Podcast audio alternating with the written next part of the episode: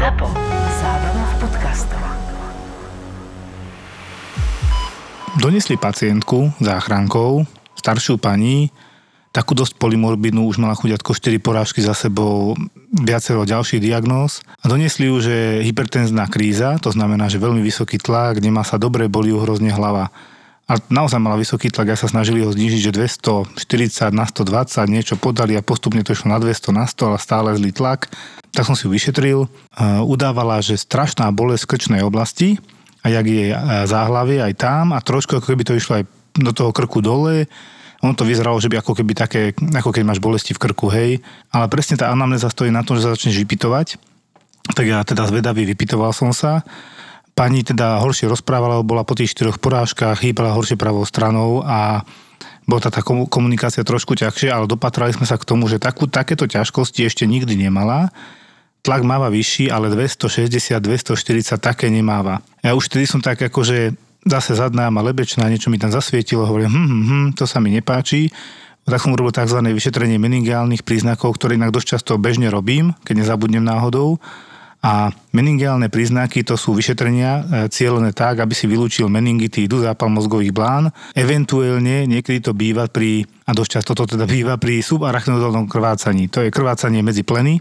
V podstate to je závažný stav.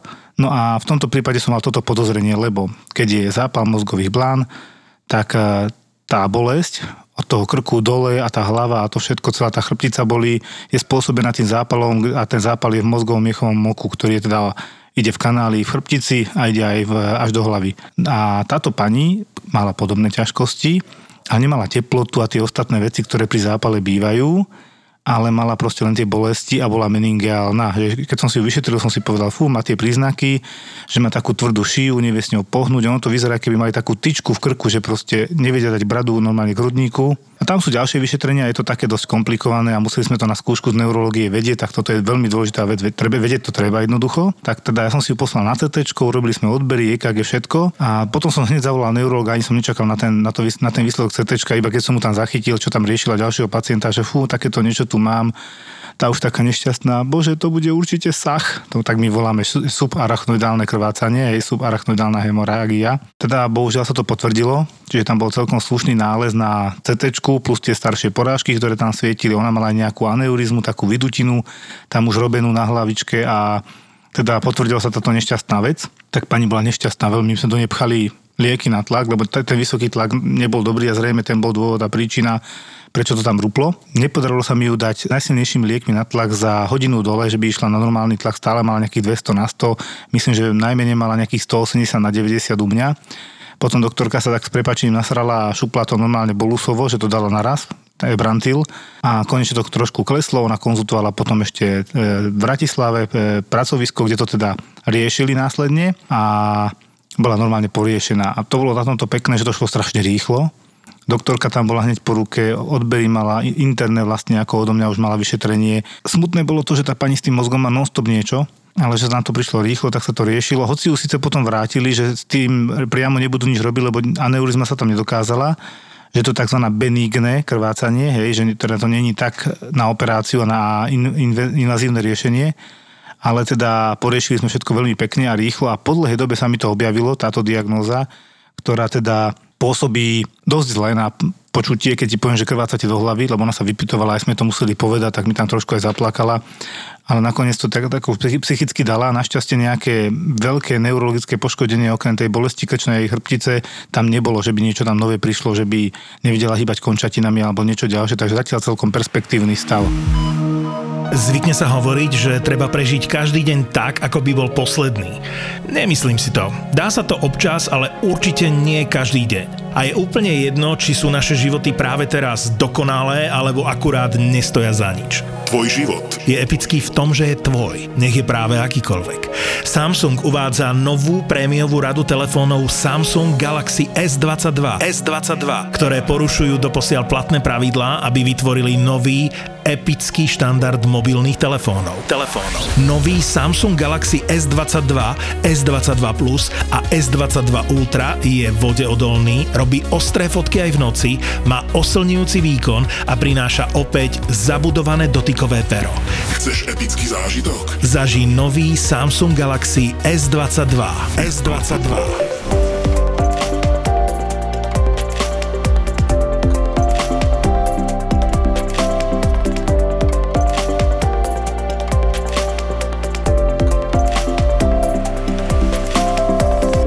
Joško, tak e, dneska sme si pripravili, však vie, ty vieš, ale vážení poslucháči, pre vás takú špeciálnu epizódu, kde sme sa rozhodli vám konečne 70. neviem koľkej epizóde zodpovedať na vaše otázky. Uh, lebo ich už pomerne veľa, veľa sa ich aj hromadilo, tak som to teraz tak sme to zhrnuli cez Instagram a naozaj ich je požehnanie. My sa budeme snažiť odpovedať na čo najviac, ale keďže to nechceme odbiť len áno, nie, áno, nie, tak uh, asi sa to úplne všetko nepodarí. Vybrali sme tie určite najzaujímavejšie. Takže poďme na to. No idem, ja budem čítať tie otázky a spoločne si budeme odpovedať s Joškom. Takže prvá otázka je hneď taká, že ako slovenskí pacienti vnímajú zahraničných doktorov, sestry? Asi tam naražali na to, že však pracujú, hej, tu aj tí, ja neviem, rumúnsky, ukrajinskí doktori, sestričky, predsa len sa to vzťahuje. A, že teda, a ty máš napríklad tej nemocnici vašej v Galante, tam ste, však vieme, že tam bol aj Dritán doktor, neviem, či je ešte, a ty máš s tým asi väčšiu skúsenosť. Ja osobne až tak som nerobil veľa so zahraničnými kolegyňami. Máme, máme, máme Ukrajincov, Rusov, na neurologii doktorku, teraz myslím, že na materskej, naša doktorka, čo je priamo na internom, RLPčky tak chodia, a máme dokonca, máme Černocha, urológa, ale to, čo som hovoril už dávnejšie, veľmi kvalitného. A včera som presne mal, že som ho spomínal, bol tam taký chalan vonku a prišiel, že no, on má taký opuch na kolene, chcel by to dať vybrať. Tak som tak na neho pozeral, hovorím si v hlave, že no to je veľmi akutné, to ti určite vzniklo teraz, v tejto chvíli.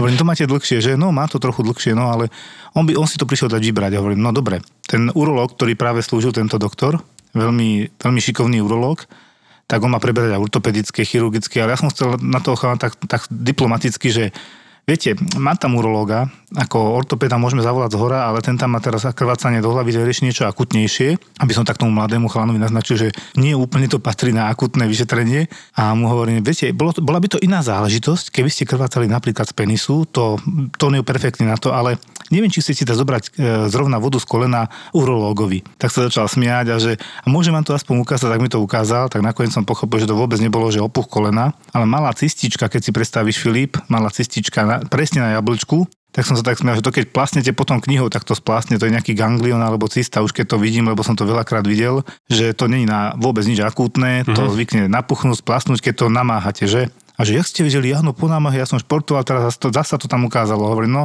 to sa bude opakovať, on sa to len pichne, odsaje sa to ihlou, ako punkcia krátka, vybavené a niekedy to splasne samo, keď to necháte oddychnúť. To bolo všetko. S tým netreba robiť reálne zázračne nič, pokiaľ to nerastie do nejakých obrovských rozmerov samozrejme. A bol to teda tento náš Černoch, hej. A niektorí, ako je pravda, že tak prídu a tak chvíľku kúkajú, ale potom teda vidia, že je odborník, tak ako sú radi a väčšina z nich, čo tam príde s nejakým urologickým problémom alebo s nejakým úrazom, tak ako sú radi, že, že sú ošetrení, tak neriešia veľmi, že kto ich ošetrí ale je pravda, na Slovensku máme pomerne silnú xenofóbiu, takže tí ľudia trošku tak zazerajú, vieš. No aj takí neveriaci sú, nie? Určite sú, že, že, že ideme ošetrovať tento. Či také slova neboli reči dosť? Nepočul si to ty, hej, konkrétne, že by takéto niečo povedali? Takéto presne nie ale už som zažil, že mi obvinili sestričku, že to tá cigania, vieš, akože tak to bolo také mm-hmm. smiešne, že tá s veľkými očami. mm-hmm. Tam máme takú sestričku, že má veľké oči, čierne vlasy ale normálne ako biela, hej, ale pôsobí tak z diaľky, že by to mohla byť akože rómskeho pôvodu osoba a není, ale to je jedno ale proste niektorí tak na ňu zazerajú, to je také zvláštne. No ľudia podľa mňa radi škatulkujú a tie predsudky tie idú vo veľkom, takže mm, vieme svoje, poznáme z roboty, z praxe. No.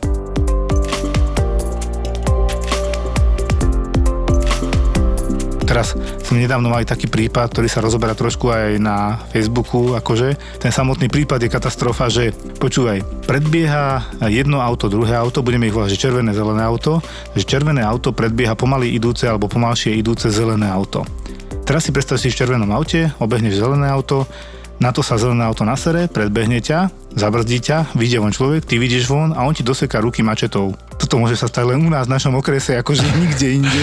A, a To potom je? problém asi odšoferovať to auto, nie? Keď ti rozsekal ruky. No a teraz to pokračuje, bizarnosť nad bizarnosť. Akože, keď sme čítali, že no to môže byť len u nás. Toto.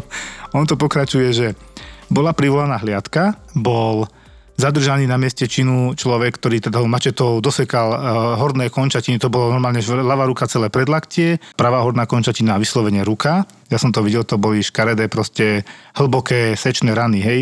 Ja nechápem, kto nosí mačetu len tak vedľa seba, vieš, ja tam mám Nejaký magor, určite. kufrík a niekto tam má mačetu, no. E, Ten človek potom išiel, neviem prečo, ten dosekaný, ja ho volám, že Rambo, Rambo s červeným autom, išiel potom, neviem prečo, do šale na chirurgiu. Nezavolal si sanitku, ani tá policia z nejakých neznámych dôvodov mne nezavolala sanitku, chcel si to poriešiť, že rýchlo dať niekde zahojiť, tak šiel na chirurgické vyšetrenie na normálnu ambulanciu do šale. Tam ten doktor sa kúkal, že ten čo tu robí, tak zavolal sanitku a celé to pokračuje celkom vtipne, že tá sanitka išla na primárne ošetrenie asi predpokladám ku nám. Tam doktor im vysvetlil, že to treba ísť do Ružinova chirurgiu ruky.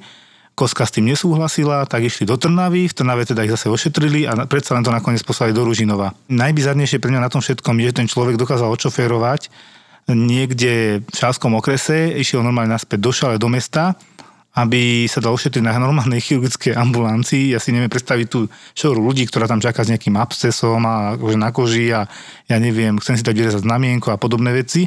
A on tam príde takýto dosekaný, hej. Takýto.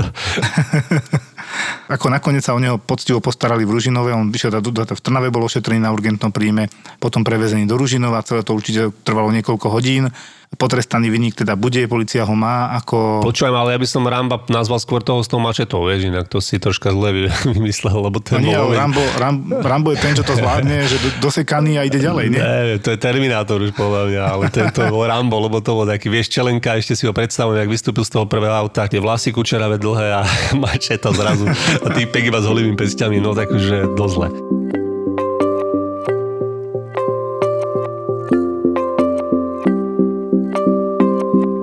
Mám takú zaujímavú otázku, lebo my robíme podcast už v podstate druhý rok a my sa na tom troška zasmiali uh, na tejto otázke, že globálne pravidlo, kedy na urgent, hej, že nejaké všeobecné, v podstate skoro, ja neviem, v každej druhej, tretej epizóde spomenieme, spomíname ten urgent aj toto, tieto pravidlá, nejaké alebo konkrétne prípady, že čo tam patrilo, čo nie. Ale možno, že to by sme mali poňať, možno, že nejak tak vieš, tak ešte presne, že všeobecne, že čo je taký indikátor, že ten človek si má povedať, že ej, toto už je naozaj uh, vážne, hej, alebo toto patrí na urgent. Mne napadli tie veci, že sme sa rozprávali, ale ty to možno, že povieš lepšie, ja ťa možno, že doplním skôr. No, prvá myšlienka moja je, že nech sa páči 77 častí doktorma Filipa, tým začnite. Toľko času nemajú? Asi nie, ale tak dobre. Čiže áno, je to tam určite viackrát spomínané, ale stále platí pre mňa hlava pod pazuchou, to je akože najkrajšie a najpresnejšie že čo patrí na urgentný príjem. Ja ti poviem, čo nepatrí, keď nás zaklopala minulé tehotná v 38. týždni, že teda je zarastajú nechty. Presne tak, hej. E, Lebo teraz to ale rozoberme si to len tak aj troška možno, že zo srandy, možno, hej, ten nechej takú zarastá ako dlho. E, Zhoršuje sa to tak, že za to do rána akože naozaj odpadne prst? Nie. Ono je dobre urobiť taký malý kúk a s prepáčením dávať donútra, kúknúť na ten nechty. Či tým myslí, že má panarícia po celej e, nohe, hej, čiže má hnisavý zápal okolo lôžok. lôžka, áno. To by som pochopila, aj keď nepochopila, pochopil zároveň, že teda zdravotný stav, halo, hygiena, pedikér a tak ďalej. Chápem, že brucho zavadza, ale však partner. Otázok sa ti vynorí milión. A druhá možnosť, čo bol tento prípad, že teda ona tým len myslí, že má veľké nechty a nevie si ich cez to brucho ostrihať. Výborne. No a čo tam patrí jednoznačne, keď ti príde človek, ako aj včera, síce teda extempore tam bolo okolo toho katastrofálne, lebo už z vrátnice mi volala vrátnička, že poďte niekto dole, strašne tu kričí jeden pán, strašne kričí, chce mi tu rozbiť sklo, má tu celú rodinu a teda e, poďte dole niekto. Tak sme tam poslali sanitára, tento ani ani nestihol, oni vyšli von a už sme ich počuli vonku, čiže to bolo pár sekúnd, tie tri poschodia. Zase treskoty na urgenty príjem na tie sklenenosť železné dvere, tak som tam letel a pán teda evidentne schvátený, držal sa za pravú lumbálnu oblasť, čiže ako pravý driek. Už od dverí som tušil, že to bude asi renálna kolika, ako močový kameň. Tak som ho tlačil tak tým vozíkom, on ešte takú paličku šermoval tam s tým, keď som mu to chcel zobrať, že aby nikomu neublížil, tak ma ko- skoro zbil. Zrazu bol na chvíľku zdravý, potom zase kričal. Čiže áno, toto berem. Napríklad renálna kolika je Sice nie je hneď priamo životohrúci stav v tej chvíli, čo ale ako môže prejsť vo závažnejšie veci, ale neskutočne to boli. To sa hovorí, že škrabustený. To chápem, to všetci vieme, že áno, to patrí na urgentný príjem, jednoznačne. Ja by som ešte tomu tak dodal, že e, napríklad si vznikne nejaká bolesť. Hej, ako sme mali toho pána mladého, čo som raz hovoril, z ho zavolal brucho, sa zobudil na tú o a zavolal si sanitku ako prvá reakcia, hej, nie, že sa postavíš, nie, že troška sa akože ideš vyprdeť, ideš sa vykakať, e, potom prípadne od bolesti niečo, ale prvá reakcia na bolesť brucha, keď som sa opýtal na tú e, stupnicu, že od 1 do 10, no tak nejakých 5-6 určite, a ja, že fú, a to hneď sanitkou. A prišiel, tak som ho tam nehal čakať. Hej, no akože nehal som ho o 3 ráno troška počkať pol hodinku na doktora a za pol hodinku reku vyjdem a on už nikde, že už išiel domov, teda už asi to prešlo. Hej? A to je to, že tá bolesť, keď napríklad nejak príklad vznikne bolesť a bolesť sa nestupňuje, drží sa, prípadne sa to zmierňuje, je to možno taký indikátor, že hej, ako, netreba to ísť úplne na urgent, aj keď to ťažko úplne takto asi presne to obmedziť, ale samozrejme tam je kopec ďalších vecí. Hej? Ja neviem, možno, že ty by si to vedel ešte tak troška lepšie upratať.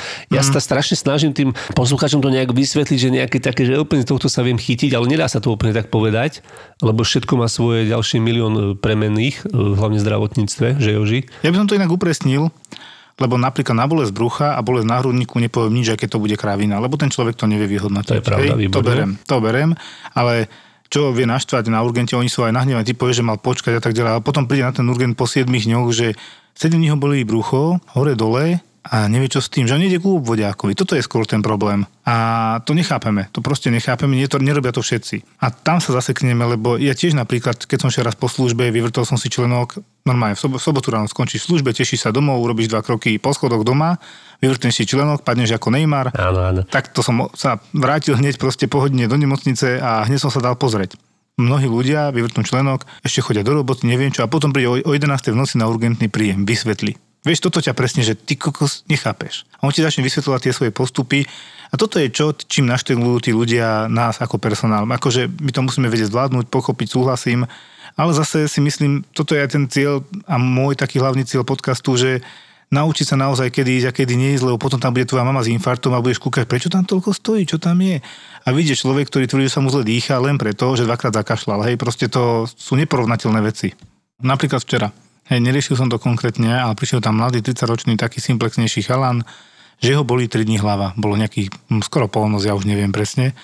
A tá neurologička, už som videl ten pohľad, že no, ty kokos, tak akože ďakujem pekne, kde si bol doteraz. A on sa ešte usmieval, už po, po, po, po tú rúšku som videl, že sa usmieva pri tom. Že, evidentne mu nič až také strašné není, stiekla mu infúzia a už tam behal, že dokedy bude mať kanilu, on ju nechce, on si ju vytrhne, jemu to zavadza, že proste není mu až tak zle, jak sa tvári. Mne to prišlo celé, že on potreboval papier, tak niečo potreboval povedať, hej, a to ťa vie nasrať proste, že to, že to vidí, že to je evidentné zneužitie. Toto ako nemáme radi. Ale keď príde niekto aj slušne, ospravedlňuje sa, že otravujem, ja neviem ani, či to sem patrí, a nakoniec sa z neho vykluje, že no veľmi to sem patrí, dobre, že ste prišli. Čiže úplne iný ten prístup, ako keď sa ti niekto vysmieva pomaly do očí. Hlavne si prečítať tú cedulku hore, urgentný príjem. Keď máš pocit, že už mu všetci okolo teba podľahli a tak nejak tušíš, že si ďalší na rade, tak vtedy je čas ho zastaviť. Spoznáš ho klasicky. Bolesť hrdla, nádcha, kašel a bolesť hlavy. Je to prechladnutie. Nie je to nič príjemné a odstaví ťa na pár dní. Ale nemusí. Vieš si pomôcť a dostať ho pod kontrolu. Na prechladnutie jednoznačne oscilokokcinu. Je to homeopatický liek a pôsobí na všetky vývojové fázy prechladnutia od prvých príznakov. Pomôže nielen tebe, ale aj celej tvojej rodine. Aj tým najmenším. Super je, že je dostupný v lekárniach bez lekárskeho predpisu, je bez vedľajších účinkov a v praktickom balení. Oscillococcinum od Buaron ti pomôže dostať prechladnutie od prvých príznakov pod kontrolu. Najraritnejšia choroba, s ktorou ste sa stretli. Tak stretávam sa s tými disekciami a pre mňa už nie sú také raritné. že No, podľa mňa aj takocubo je veľmi relatívne realitná, hej, takocubo kardiomyopatia, to, to sme rozoberali. To si ešte rozoberieme, to je ešte pekná, no. pekný podcast. A ešte rozmýšľam, ako na urgentnom príjme, vieš, ako že tam tú diagnozu ne, nehodíš, ale mali sme Girkeho chorobu, myslím, že raz, ale pre mňa bola taká, že úplne realitná, viac menej trošku poli, na poli neurologická. A teraz, aby som to nepomýlil, bola to hypotónia, nejaká nervosvalová, ale už ti ten názov presne nepoviem, ja len viem presne, ako to vyzerá, vždy to zase musím vygoogliť, že ak sa to volá, lebo proste všetko si nepamätáš, ale boli tam formy, že hypokalemická, normokalemická, hyperkalemická ale tí, tí väčšinou ženy, mladšie ženy mali taký stav, že po vyššej fyzickej námahe im ako keby vyplo svaly a nevedeli sa hýbať. Čiže ako katastrofálny stav na pocit. Mhm. Takže toto je relatívne raritná diagnóza a musíš o nej vedieť v tej hlave a myslieť na ňu, že existuje, lebo potom to robíš toho človeka pomaly feťáka v hlave, vieš. Áno, Tam áno, je to psychológia, to nevieš, čo, čo mu je, však nech sa hýbe, nie? A existujú aj takéto diagnózy. Určite pre mňa naj, najraritnejšia bola tá falotová tetralógia, to sme už prebrali, to sú štyri e, defekty na srdci, že? Tuším, štyri? Od narodenia, áno. Od narodenia. Je Novorodenská diagnóza viac menej. A no. táto pani, tá pani sa toho dožila, neviem, 25 rokov tuším, takže tam mala celkom, akože, ale akože nič moc, akože tenučka, paličkové prsty, veľký ascites na bruchu, hrozne vyzerala, hej. Pre mňa potom to, čo som zažil také, že fakt, že raritné, tak bolo osteogenesis imperfecta typu 2B, ak si to dobre pamätám, ešte na novorodencoch, A to je? kde teda e, ťa, totálne fragilné kosti, to dieťa malo 207 zlomenín, ja už som to spomínal v podcaste vpredu, hovoril, no, áno, áno, áno. ale to bola pre mňa tak raritná diagnoza, už, od- už asi neuvidím, môj názor, lebo to die- dieťa sa podľa mňa dožije dospelého veku, bohužiaľ. Ale bola to diagnoza, kde sme všetci preplakali proste hodiny pri tom dieťatku. Je to diagnoza, kde teda je porucha spojivého tkaniva tak závažná, že to dieťa sa už narodí s početnými zlomeninami, teraz sa narodí, hej, v lepšom prípade cisársky rez, ale jeho len chytíš, zlomíš mu rebra a tak ďalej, to je katastrofa, chýbala po polka lepky, no celé zle. Málo ktoré dieťa s touto chorobou Uh, jednoducho sa dožíva, oni sú, ich viac, viac typov. Tie ľahšie stupne sa dožívajú vyššieho veku a nie je to tak, že mu priložíš prst a zlomíš mu ruku, hej. Ale proste tá najzá, najzávažnejšia forma je taká, že tak, jak hovorím, že len chytíš a zlomíš, no. Uh-huh. A ja som mal ešte jednu takú raritnú diagnózu, ale tie si doprčíc nespomínam na ten názov, ale viem, že to malo 5 ľudí na Slovensku, tak hovoril mi ten pacient. Uh-huh. Ja som chodil domov mu píchať e, proste tie výživové vaky, tie tuky, všetko tam mal, hej, tom vaku, čo máš 2-litrový vak na 24 hodín. Nebol schopný jesť a ne, nemal, nehovoril, že mám, mal nejakú prekážku. Bol strašne vychudnutý na kosť. Uh-huh. Bola to nejaká gastroenterologická diagnóza. Čiže nejaký mal absorpčný syndrom, nie? Niečo také tam mal, áno, že veľký, veľ, on akože bol v hrozným stave, akože tiež ledva chodil, iba ležal a čakal v podstate, kedy mu zavolajú na trans... A počkaj, jemu ho nemohli transplantovať vlastne kvôli tej chorobe, čiže uh-huh. A ešte mal tam nejaké predlženie, čiže on bol vlastne odkazaný na tiež na smrť, tiež to bolo tiež také smutné a aj ten pán bol taký celý dosť depresívny, čo sa dalo ale úplne chápať. Týchto diagnóz je neskutočne veľa, hej? Jasné. Pre niektorých je zriedkavá diagnóza, keď je, ja neviem, dermatológ, tak ten nevidí ani infarkt poriadne, hej? Naopak zase kardiológ nevidí moc často rúžu, erizipel, hej? Takže to musíme tak brať.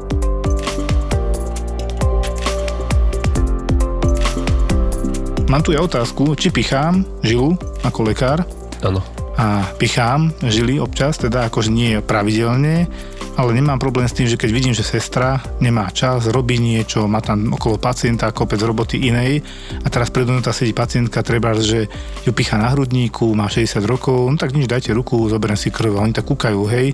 Aj včera, nedávno som mal pacientku, teda, tam prišla, že je slabá, neviem čo, nakoniec sme zistili chudokrvnosť, tak sme to poriešili a potom sa priznala, že to už vlastne v minulosti aj mávala, akože toto sú bežné veci, to sa deje na urgente. A ja keď som k nej prišiel, teraz idem pichnúť, ešte tam bola mladá medička, ktorá sa tam zaúča aj tam na stáži, tak jej hovorím, že píše sa, že 45 stupňový uhol a tak ďalej, ale on to dosť boli, môže normálne podľa mňa 20 stupňovým uhlom pekne ku tej žile, menej to boli, nemusíš ísť do hĺbky 4 cm, stačí proste pol cm, cm do tej žily, aby si sa dostala k nej. Teraz sú už nasávacie tie skúmavky, čo je strašne super. To je výborné. Pamätáš si, To je keď sa výborné. kedysi kvapkalo, to je 100 a jedno, lebo kedy si viacej odpadávali ako teraz, lebo je to rýchlejšie. A tak som túto pani 40 ročnú normálne ošetril, zobral som krv, ona sa tak ešte toto presne spýtala, že a to lekár pichá krv, bere krv. A hovorím, no tak ja s tým problém nemám, ako samozrejme pokiaľ stíha sestra, tak to urobí ona. A bola taká prekvapená, že beriem krv, ale ešte aj v ten večer som bral veľmi ťažko chorej pacientke s covidom, anasárka, opuchnutá celá, nebolo kde pichnúť. Tak prídu sestry, Joško, femorálka, hej, ako stehenná žila, alebo čo, pichni to tak som pichol, vieš. Ako netvrdím, že to robí úplne každý, ale ja si dovolím tvrdiť, ako lekár urgentu by som to mal vedieť. Pamätáš si lekári na urgente, čo sme mali, Peťo, Jarko, tak tí tiež strašne chceli pichať e, žily a teda zavádzať kanily a všetko robiť, aby mali prax, lebo v Nemecku je to úplne bežné. Uh-huh. A dokončíme, že tí chalani išli do Nemecka teda. Tak sa, tak sa pripravovali na Nemecku, už som vedeli, čo treba. áno, kvôli tomu, hej, lebo to našli a že jasné. on, oni tam budú chcieť, aby som bral krv, tak asi by som to mal vedieť. Áno, no, tak a niekedy sú aj také vtipné situácie na urgente, že no stalo sa, akože to ja nechcem akože sa vysmievať, ale tak stane sa, hej, že tí medici niektorí nie sú tak pripravení a idú teraz píchať a ty vieš, že toto nedopadne dobre, že dáš to, upokojíš toho pacienta, že dobre, musíme sa učiť, viete, bohužiaľ, akože potom ako sa bude o vás starať ten doktor. No. Tak dal som do takému doktoru, takému medikovi, neviem, piatak bola už 6. a ty kokso a tam, že ukazujem, kde je žila. A že no, jasno, vidím. A teraz dobre, tak poď a tuto, hej, tak to musíš takýto uhol dať zvoliť, hej, vydezinfikovať toto všetko. A ide a taký uhol zrazu zvolil, nie že plitky alebo hlboký, ale on že doľava doprava, hej, a tam akože ješ rovno, dožili a on išiel skoro kolmo na tú žilu a že bracho, a už to prepichol, hej, a zrazu on to nejak išiel úplne krivo, pozeráme som sa na chvíľku nepozeral, hej, na sekundu, on to už napichol, no. takže to potom musíme tak zachraňovať. Ale akože, vieš, no, učí sa svoje takéto prípady, sa potom na tom aj zasmeješ, lebo však dobre, zase nestala sa úplná katastrofa, ale tak učíme sa, učia sa, každý sa o Tak- začal učiť. Každý sa na niekom učí, ja som sa tiež učil šiť na bezdomovcovi, nič na tom nie je, hej, ktorý bol opitý a bolo mu to podľa mňa úplne jedno. A takže tá, väčšinou takto sa snažíme, že proste takým presne, že opitý, je mu to jedno, dobré skús, nič sa ti neboj sa, nemusí mať strach, aby ten človek nemal strach hlavne, ten, čo to ide robiť a má sa to naučiť. Pokiaľ sa to nevie naučiť, tak nech zvolí niečo iné, presne, že toto nebude, nebude asi obor pre neho, no tak nech ide robiť do labáku napríklad nejakého mikrobiológa, alebo čo vieš. Potom zistí, hej, že presne, že toto nebude pre neho a presne bude asi nejakú takú inú robotku. Splniť si novoročné predsavzatia nezáleží vždy len od našej pevnej vôle. Overte si svoj zdravotný stav skôr, ako budete sklamaní zo svojich výkonov. Váš krvný obraz vám odhalí vaše plusy aj mínusy, rovnako ako screening celiakie, ktorý je súčasťou balíčka. Balíček od Medirexu s názvom Pre športovcov prináša komplexný pohľad na metabolizmus, najdôležitejšie sledované parametre. Glukóza, funkcia obličiek, funkcia štítnej žlazy, pečeňové testy, zápal v tele, lipidový metabolizmus, stanovenie celkových bielkovín a základného jonogramu. Balíček pre športovcov je vhodným darčekom pre všetkých aktívnych ľudí. Preto ho môžete zakúpiť aj ako darčekový poukaz, prípadne doobjednať interpretáciu výsledkov. Kompletnú správu dostanete do 14 pracovných dní. Viac informácií, prípadne ukážky z testov nájdete na medirex.sk. Našiel som tu niečo, na čo by sme mohli odpovedať, ale aj keď tá otázka není úplne jasná, že je možné prežiť anafilaxiu bez liekov? Doktor na mieste tvrdil, že som ju prekonala, obvodná neverí. Čiže anafilaxia bez liekov, no ak sa tým myslí anafilaktická reakcia ako odpoveď... V pravom zmysle no, slova. V pravom zmysle slova, tak e, bez liekov anafilaxiu to nekončí veľmi dobre, takže málo pravdepodobné, že by sa ti nič nestalo.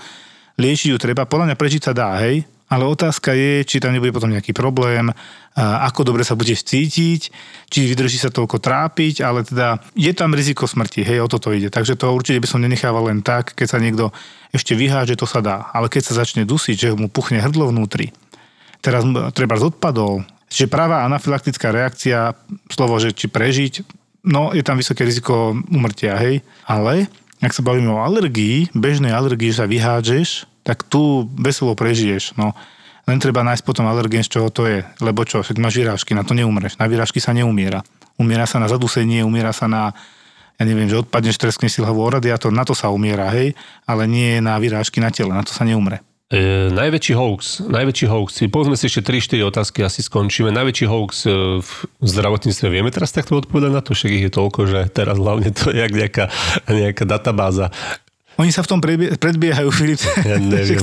A mne sa páčilo, čo si hovoril, ten baktéria, vírus a aké to bolo, pamätáš, čo sme sa rozprávali, že... Viem, čo No, nevieš, čo myslíš. teraz si povedať, že? že to bolo Počkaj, strašne spomeniem vtipné, jak sa to vybíjalo navzájom. že očkovanie spôsobujú bakteriálne vírusy a produkujú plesne, akože niečo v tomto, že prvé vylúčovalo druhé a tretie. Ako to som len kúkal, že fú, tento človek tomu nerozumie a nemá ani základy biológie a virológie ani ničoho. A toto je najhoršie, že on to tak, niekto to možno tak pekne podá a vyzerá to akože pekne, ale ten, kto trošinku do toho vidí a je odborník, tak to sfúkne hneď, že tak to sú, to sú dristy. A to je najhoršie, že keď vie niekto pekne zaobaliť tieto veci, tak vyzerá ako odborník, aj keď ním nie je. Asi tak. A to je, to je strašný prúser. Ja napríklad tiež sa ma pýtali minule v nejakej, nie, myslím, že v kreatívi to bolo, že či viem prognostikovať, aký bude Omikron. Hovorím, tak ale ja nie som prorok a nerad prognostikujem, e, radšej poviem, čo som si myslel spätne a či som sa trafil alebo nie. A to sa proste nerobí. Takisto nepoviem pacientke, ktorú posielam na CT, že asi krvácate do hlavy, a potom im poviem, tak som sa mýlil. Nie, aj poviem, že idete na CT, niečo musíme vylúčiť. A už keď to mám potvrdené, tak potom sa môžeme o tom baviť. E, mnohokrát to aj nechcem hneď povedať, nech sa ukudne a tak, ale presne to je toto isté, hej. Ty máš nejaké pocity, nejaké dojmy, niečo, čo si myslíš, ale nemôžeš to len tak vyblafnúť, keď to nemáš potvrdené. Čiže prorokovať, aký bude napríklad Omikron, je veľmi predčasné. Aj nezodpovedné. A teraz sa riadiť tým, že v nejakom Anglicku je to v pohode dobré, ale tam je aká zaočkovanosť, hej? lebo sa šíria teraz také hlášky, že očkovanie vôbec nepomáha proti Omikronu.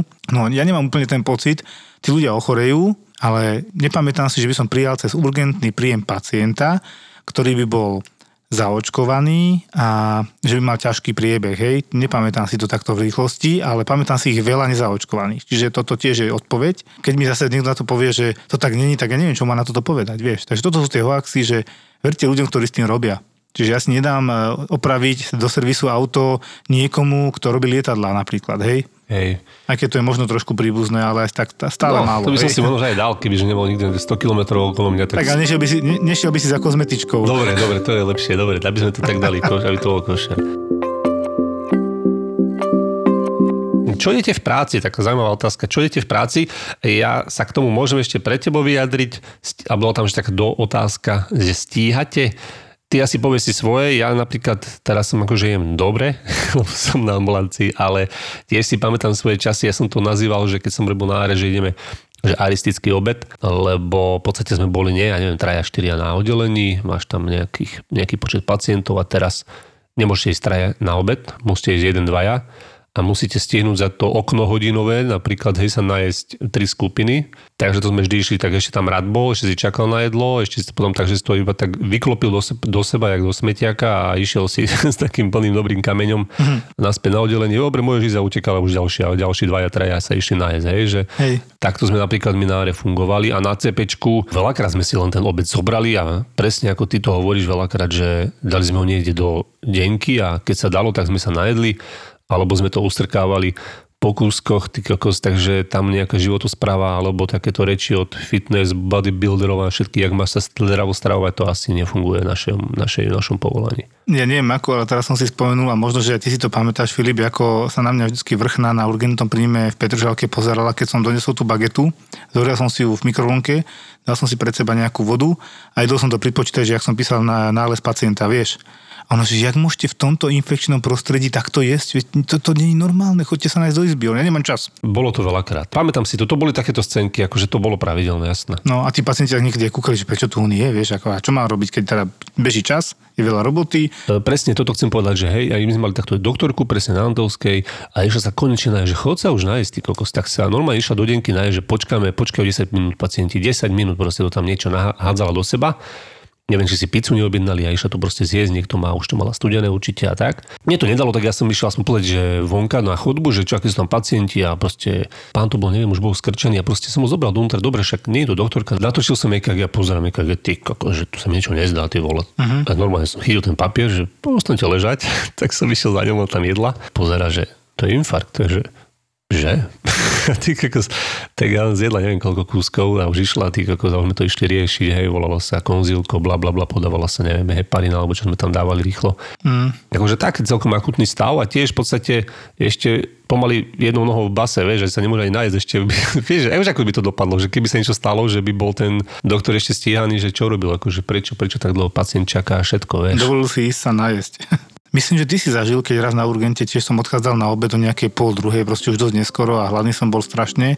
A teraz sa pýtali čo, a neviem, či ty, alebo možno nejaká iná sestra, že doktor sa išiel najesť a ten pacient, že ešte aj na jedlo majú čas.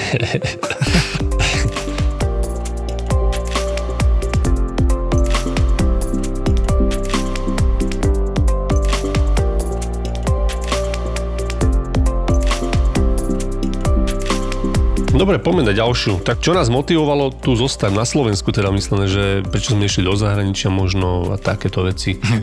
Povedz najprv ty a potom poviem ja. Ja poviem tak, že možno som nestihol odísť, alebo zabudol odísť, alebo niečo také. Mal som také niečo v pláne zo začiatku, ale potom, keď už tu zostaneš a ja sa priznám, že potom mi zostalo tak aj, že mám zo pár kamarátov v Nemecku a nie je to také úžasné, ak si niektorí ľudia predstavujú, že tam prídem, zarobím prachy, uložím si a nejak to tam vydržím a prídem naspäť. Niektorí to tak robia, ale keď som teraz videl tie príbehy tých ľudí, doktorov, kolegov, tak nie je to až také úžasné, hej. Tam síce zarobíš viac, ale oveľa viac platíš napríklad za nájom za byt. A nakoniec, tu si na Slovensku doma, tam si stále cudzinec a dosť dlho trvá, kým si na teba zvyknú a príjmu ťa, takže ono to nie je také jednoduché. Hej.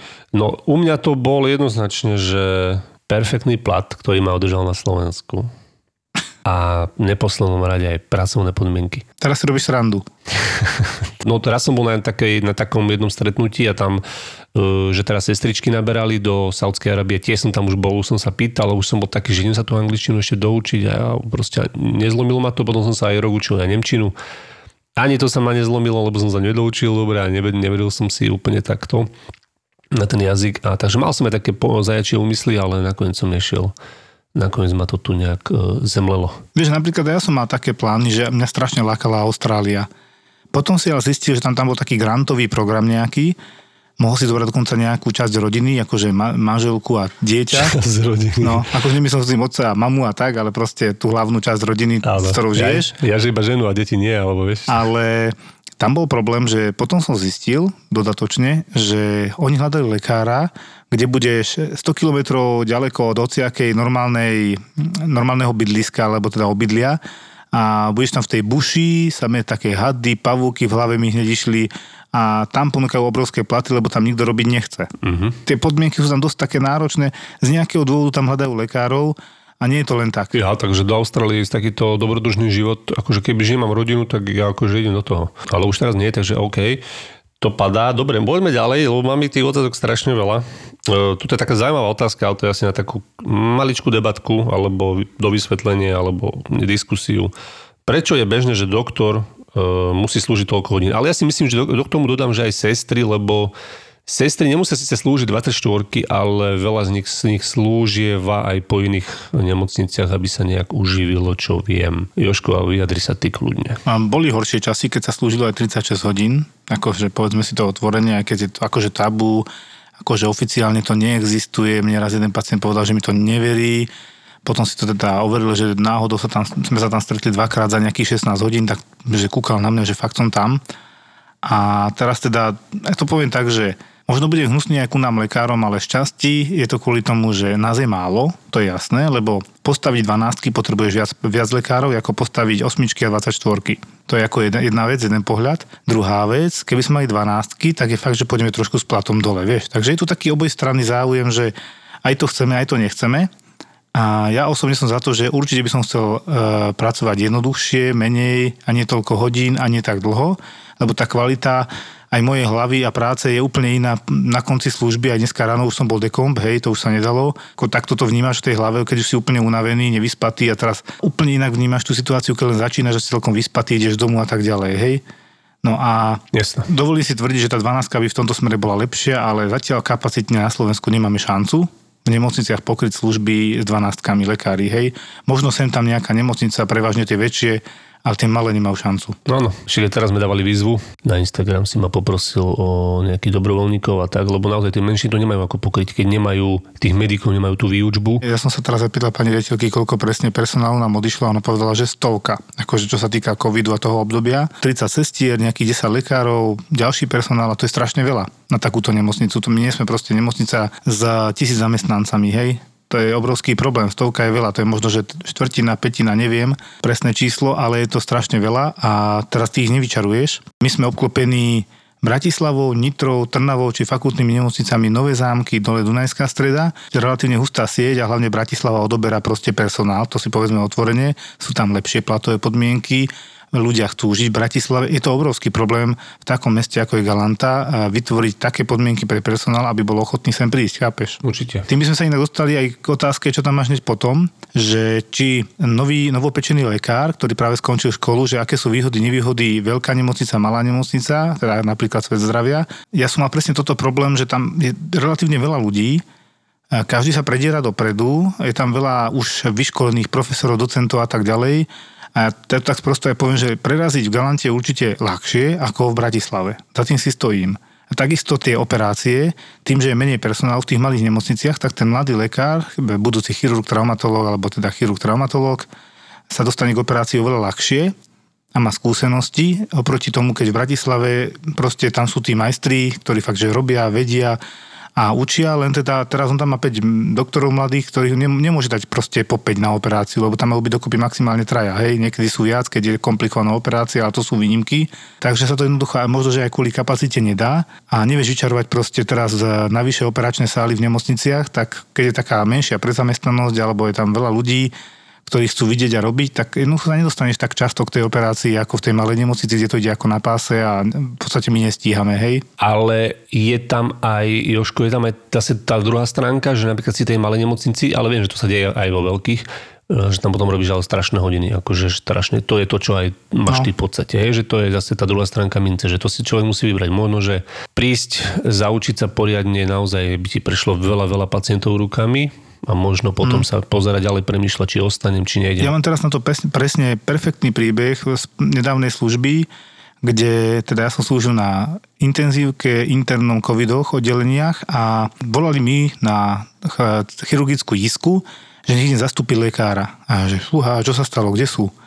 Že však tam má byť arista k dispozícii alebo ten chirurg, že oni šli operovať dosť takú vážnu vec, tak som si to prezistil, že čo konkrétne, tak som zistil, že na covide leží chalán, ktorého ako futbalistu 23-ročného kopli do brucha v rámci asi nejakého nechceného zákroku, alebo teda možno bola aj žltá karta, nevieme.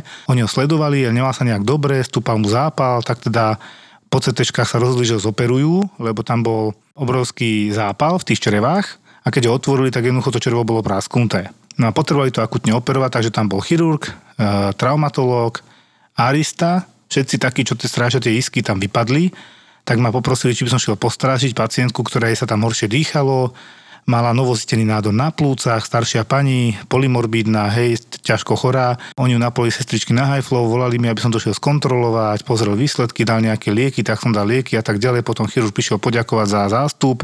Čiže to, toto je presne to, čo hovorím, je nás málo.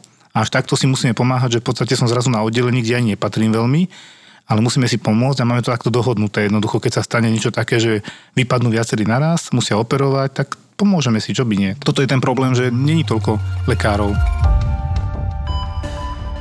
Myslím, že tu máme inak aj otázku, na ktorú vieme veľmi rýchlo a jednoducho odpovedať. A Daj. Na ktorej univerzite ste študovali? Filip, začni ty. No takto, ja mám strednú školu zdravotnícku, čiže ja už som bol v podstate vyštudovaný, ja som posledný ročník všeobecnej sestry, čiže ja som si to celkom ešte odchytal a mám špecializáciu zára, hej, a byšku nemám žiadnu. Môžem k tomu aj dopovedať, že som ju nedokončil. Je to tak, proste zhltlo ma troška štúdium, ma troška pohotil iným smerom a nestíhal som to, musel som pracovať e, po baroch a tak, nemal som peniažky, čiže... Po baroch? No, bare som robil, nie, bare som robil akože barbeka nočné a takéto veci, lebo proste štúdiu na, napríklad na ošetrovateľstve vyžaduje pondelok až piatok od e, pomaly 7 do 6 e, večera si tam, hej, alebo do 2 a niekedy do 6. Nebola šanca moc na denné také zárobky a aj niektoré babe iné, čo chodili, tak chodili robiť nočné a takže to už vlastne my sme sa asi už pripravovali na toto povolanie, ja hovorím, lebo proste, aby si prežil, tak sa musel naučiť fungovať 24 hodín denne a so spánkom hoci kedy, hoci kde. A to sa doteraz ma, inak ma drží, že viem pekne zaspať hoci kde za 5 minút proste. Lahnem si a uspím, takže to ma zatiaľ teší inak veľmi. Napríklad, keď sme mali tú štúdiu na špecializáciu z ARA, tak to bolo že brutálne. To, že wow, užitočné, praktické, to naozaj malo obrovský zmysel a tá vysoká škola pre mňa, nechcem odrazať ľudí, ale tak pokiaľ samozrejme nemáte manažerské alebo nejaké e, aké pedagogické takéto zmýšľanie, tak teda akože treba ju, lebo bohužiaľ stredná škola je iba asistent už teraz, takže už teraz treba vysokú školu, ale za mňa to nebolo treba za môjho. Ja som bol posledný ročník a ja som to teda takto aj urobil. No.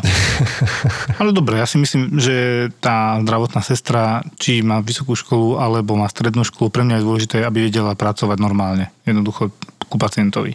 Ja mám LFUK, ale Bratislava teda, lebo môže sa povedať, že Lekárska fakulta Univerzity Karlovy, lebo aj tam som sa hlásil a tam to bolo veľmi tesné, ale teda je to Lekárska fakulta Univerzity Komenského v Bratislave, čo som teda študoval tu u nás. Aj som tam v podstate potom pár rokov ostal žiť, takže mi to prišla tá Bratislava na chvíľku a teraz sme teda v Galante. Nelutujem tento krok, bolo to dobré, bolo to ťažké.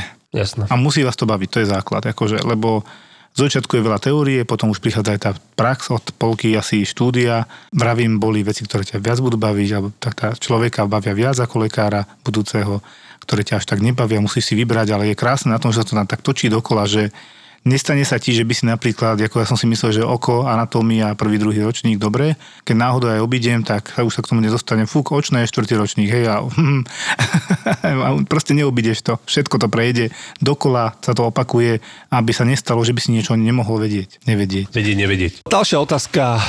Čo odkážeme budúcim zdravotníkom? Odkáž ty, odkážem ja. No, to je ťažká otázka. Mm, Ak sa teda ocitli v nejakej tej škole, hej, kde sa idú vzdelávať už. A sú tam, hej, je jedno, či sú v prvom, druhom, treťom ročníku, ale ak si ich nikto nevšimol, nech utekajú. Utekajte von cez najbližšie dvere. A už sa nevracajte a túto kapitolu uzavrite. Keď má byť takýto pesimistický, akože dobre, akože teraz si sereme do vlastného hniezda, my potrebujeme nových ľudí, ale za mňa je to takto, že e, nie je to také, jak si to predstavujú možno všetko. Uh-huh. A ich to riadne prefacká, neviem, Jožko, čo si ty o tom myslíš, ale samozrejme, keď tá robota baví, tak je to super, hej? Tak, tak. Ja som tiež v podstate ušiel z novorodeneckej kliniky, potom z Petržalky a skončil som tu. Hej, v Galante, nelutujem ani jeden krok, čo som urobil a súhlasím s tým, že keď ťa nebaví robota, neostan tam, ani keby si zarábal 10 tisíc eur mesačne, lebo to ťa bude deprimovať, nebudeš to robiť dobre. A to nehovorím, že teraz, že Slovensko a všeobecne robota. A čo sa týka Slovenska, uh, tí ľudia majú radi našu krajinu, mnohí sa aj vrátia a môj názor je, že treba aj tých vrátilcov nejakým spôsobom tu udržať, lebo teda keď sem prídu a zbadajú tu niektoré tie rozhodnutia, ktoré máme nelogické, kadejaké, tak ich to demotivuje, nechcú tu byť, vieš. Takže ono to není len, že nemocnice stavať, ale treba vytvoriť aj podmienky. Ja som prekvapený, že už len v Čechách, to vidíš aj na Facebooku, že taký náborový príspevok na takéhoto lekára, že tam sa snažia niečo s tým robiť. V Maďarsku zvyšovali platy rapidne, tu sa dajú odmeny na covidové príplatky a už sme vysmiatí, alebo sa 350 eur dá a už sme zase vysmiatí. Áno. My si to vážime všetci, podľa mňa všetci zdravotníci, ale mm, podľa mňa treba viac robiť, ako to nie je naozaj len o tom, treba možno, že ubytovanie niekomu, auto možno, keď bude dochádzať, proste rozmýšľať tak kreatívnejšie, nie len teda jednorázovo a rýchlo, jak to myslím, tak zbrklo. Že dobrý, mám pre vás balík, za 5 minút som pred domom. Ona, že dobre, okej. Čakám 10 minút, 15 minút, nikto nevychádza z domu. Volá mi páni, tak kde ste, však ja tu stojím pred domom. A ona, kričí tej druhej, že poď, máš tu balíček. Toto sa z prchy vyšla a počúvaj, čo mi dala. počúvaj, psa mala pusteného. Bože, toto najhoršie. Nemohol som ani preliesť, našiel som v aute, počúvaj, s, s ťažným lánom. Som cez pod sa snažil ten balík dajak, vieš. Vítaj vo svete kuriérov, v podcaste, v ktorom konečne pochopíš, prečo kuriér volá práve vtedy, keď sa ti to najmenej hodí. Ty čo mi tu vytrubuješ? Ty mi máš slúžiť. Hej, tak jak? Ó, dobre, môjko. Myslíš, že videl balík? Tak o týždeň. Vieš, na čo som sa zmohol? Nič. Som nepovedal, otočil sa a išiel heď, bez slova. som sa išiel vykričať do, do dodávky. Nafiluj týchto dvoch týpkov a ich život v dodávke. Dominik a Matúš sú Má objednaný balík na, v jednej časti Košic a ja ju mám odniesť na druhú časť Košic, vieš, bo on tam pije kavu. No, jasné. Ale ten balík ja som prehodil 3 km dozadu v dedine, hej, cez dvojmetrový plot. On mi vravil, však to pre suseda balík a on to rozbalil a on tam mal sexuálne pomocky. Hej. tá už oheň na streche, vieš, teraz hamba. 50 eur, pokuta. Toto ti dal. E dal mi Genio 50 eur pokutu. Týždeň pred Vianocami. novinka od producentov podcastov Nezmyselná trojica a Peklo v Papuli. A ďalšia šleha od ZAPO. Kurieris. ZAPO.